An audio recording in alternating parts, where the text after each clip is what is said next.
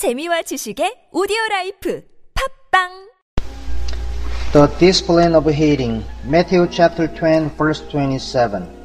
What I tell you in darkness, that speak ye in light, and what ye hear in the ear, that preach ye upon the housetops.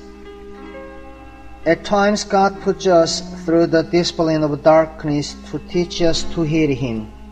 Songbirds are thought to sing in the dark and we are put into the shadow of God's hand until we learn to hear Him. What I tell you in darkness, watch where God puts you into darkness. And when you are there, keep your mouth shut. Are you in the dark just now in your circumstances or in your life with God? Then remain quiet. If you open your mouth in the dark, you will talk in the wrong mood. Darkness is the time to listen. Don't talk to other people about it.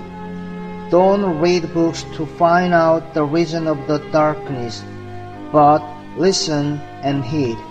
If you talk to other people, you cannot hear what God is saying.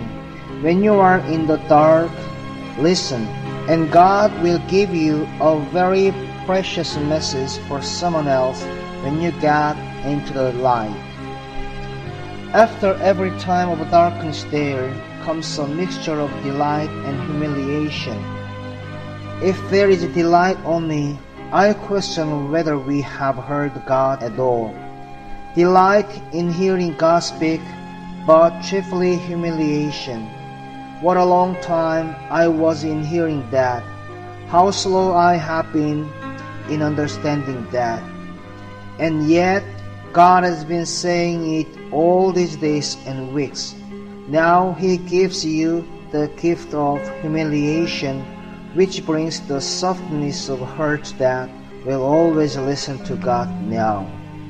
The discipline of heeding.